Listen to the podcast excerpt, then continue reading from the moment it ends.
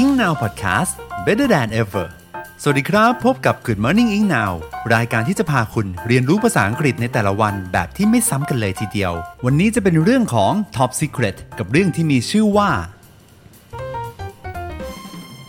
สิ่งที่ควรทำในวัย 20 ซะจะได้ไม่เสียใจเมื่อถึงวัย 40 สวัสดีครับมาพบกับพี่เอกและทีมงานอิงนาวอีกเช่นเคยนะครับ วันนี้ใครที่เพิ่งเข้ามาฟังนะครับ อยู่วัยไหนกันบ้างนะครับ แต่ว่าวัยไหนมันก็ไม่สำคัญเท่ากับว่า วัยเนี้ยเราจะทำอะไรกันบ้างนะครับ ผมชีวิตคนเราเนี่ยมันไม่มีปุ่มย้อนกลับนะ นอกจากว่าอีลอนมัสก์นะครับที่เขาผลิตรถยนต์เทสลานะครับจะทำ time machine ได้นะครับผมแต่พี่เอกเชื่อว่าเรานั้นมาพยายามทำทุกวันให้ดีที่สุดไปด้วยกันนะครับในแบบของเราเนี่ย ก็จะได้ไม่ต้องมาเสียใจภายหลังกันนะครับ แล้ววันนี้นะครับเรานำ6 ข้อดีๆนะครับที่อยากจะมาแบ่งปันกันนะครับ จากทีมงาน Engnow เนี่ยเพื่อให้ทุกคนนะครับจะได้ไม่เสียใจเมื่อถึงวัย 40 แต่ว่าวัยอย่างที่บอกไปมันไม่ได้สำคัญนะครับ แต่ว่าถ้าทำได้ก่อนเนี่ยกำลังวังชามันก็ดีอยู่ใช่ไหมล่ะ แต่แน่นอนนะครับ ส่วนวัยยังไหวเนี่ยก็เป็นกำลังใจให้นะครับ สามารถมาทำไปด้วยกันได้นะครับ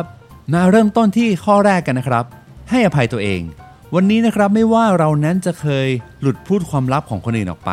หรือว่าเคยลืมส่งการ์ดยินดีกับงานแต่งของเพื่อนนะครับ เพราะว่าไม่มีเวลาว่าง หรือแม้กระทั่งว่าตั้งใจเคยทำในสิ่งที่ทำร้ายความรู้สึกของคนอื่นมาก่อน แล้วแล้วก็มารู้สึกว่าเอ๊ะ ตัวเราเนี่ยทำไมมันแบบทำไปได้ไงวะเนี่ยอะไรแบบนี้นะครับ มันไม่เป็นไรเลยนะครับผมเพราะว่าทุกความคิดการกระทำของเราเนี่ยทุกอย่างล้วนแล้วมีที่มาที่ไปนะครับ วันนี้ถ้าเรารู้ตัวแล้วเนี่ยเราก็รีบให้อภัยตัวเองนะครับ เราก็กลับใจใหม่นะครับ ในการที่เราก็จะได้เรียนรู้แล้วก็ไม่ทำสิ่งนั้นอีกต่อไปนะครับ ผมแล้วก็อย่าลืมนะครับ ถ้ามีโอกาสก็ขอโทษขอโพยหรือว่า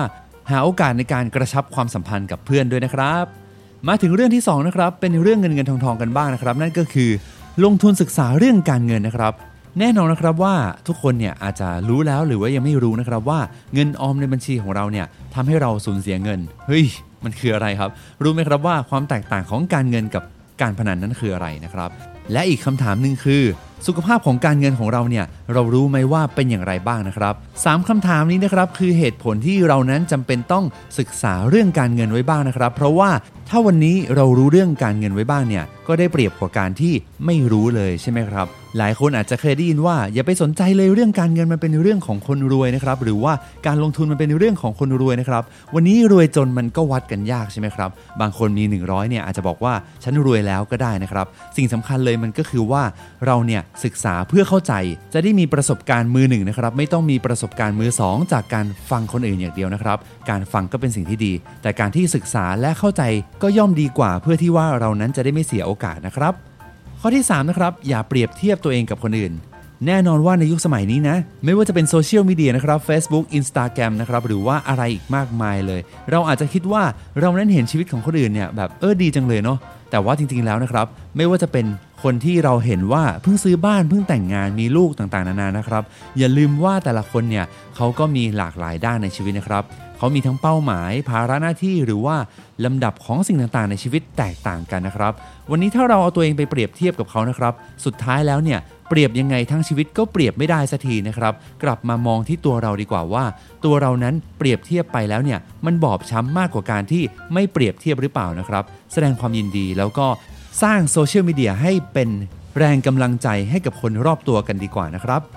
มาถึงข้อที่ 4 นะครับ ตามหางานในฝัน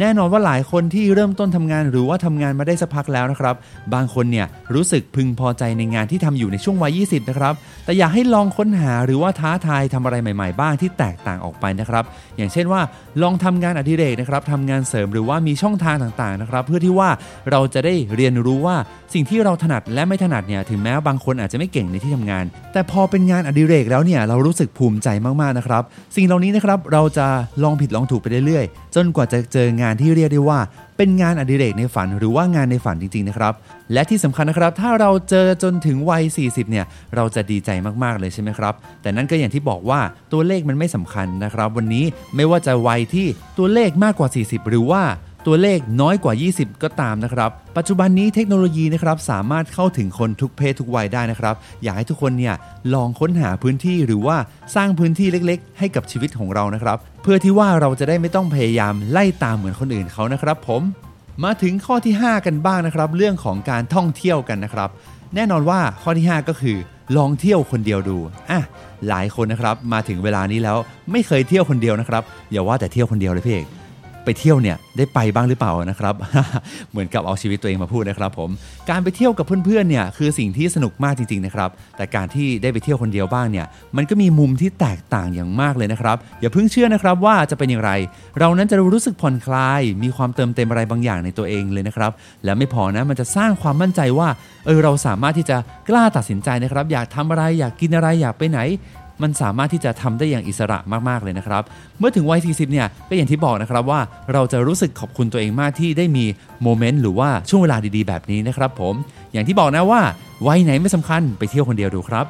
และก็มาถึงข้อที่ 6 ข้อสุดท้ายนะครับผมอย่าเสียเวลาไปกับคนที่เขาไม่เห็นคุณค่าในตัวคุณนะครับ วันนี้อยู่นอกสายตาก็ยังดีกว่าอยู่ในสายใยแต่ไม่มีหัวใจนะครับ ผมโอ้โห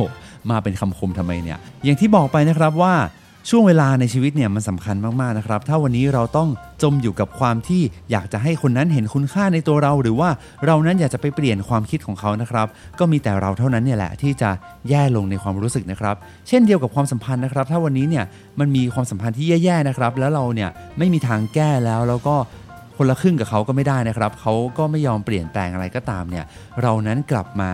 เปลี่ยนแปลงตัวเองกันดีกว่านะครับ ค่อยๆเดินหน้าไปนะครับ ไม่ต้องแบบถอยหลังจนสุดแล้วก็ไม่ลุกขึ้นมานะครับ พยายามสนุกไปกับทุกๆวันนะครับ วันนี้อาจจะมีอะไรที่แบบว่าเราเรียนรู้แล้วนะครับ หรือว่าเราเห็นแล้วว่าสิ่งนี้ทำให้เป็นบทเรียนในอนาคตนะครับ เราจะได้กลับมาวางแผนอนาคตไว้สำหรับตัวเราบ้างก็ดีนะครับ อย่าซีเรียสมากเกินไปนะครับว่าเรานั้นจะไม่มีทางเจอคนที่ เห็นคุณค่าในตัวเรานะครับ วันนี้เราสามารถเห็นคุณค่าในตัวเองได้ แล้ววันหนึ่งนะครับ คุณค่าที่สะท้อนออกไปนั้น คนก็จะเห็นว่าเรานั้นมีความภาคภูมิใจ และความรักที่จะออกไปสู่คนรอบๆ ตัวเนี่ย มันก็จะเกิดขึ้นได้อย่างแน่นอนนะครับ ค่อยเป็นค่อยไปทำตามความฝันไปทีละก้าวต่อก้าวนะครับผมพี่เอกและทีมงานเนี่ยขอเป็นกำลังใจให้กับทุกๆ คนที่ฟังอยู่เลยนะครับ สุดท้ายนี้อยากขอบคุณทุกคนที่ฟังกันมาจนจบ episode นี้นะครับเชื่อว่าถ้าเป็นประโยชน์เนี่ยก็อยากให้ทุกคนนั้นกดไลค์นะครับแล้วก็ถ้าใครที่คิดว่าอยากจะให้เพื่อนฟังด้วยก็อย่าลืมกดแชร์นะครับ แล้วก็ถ้าไม่อยากพลาดคลิปถัดไปนะครับ หรือว่า episode ถัดไปเนี่ย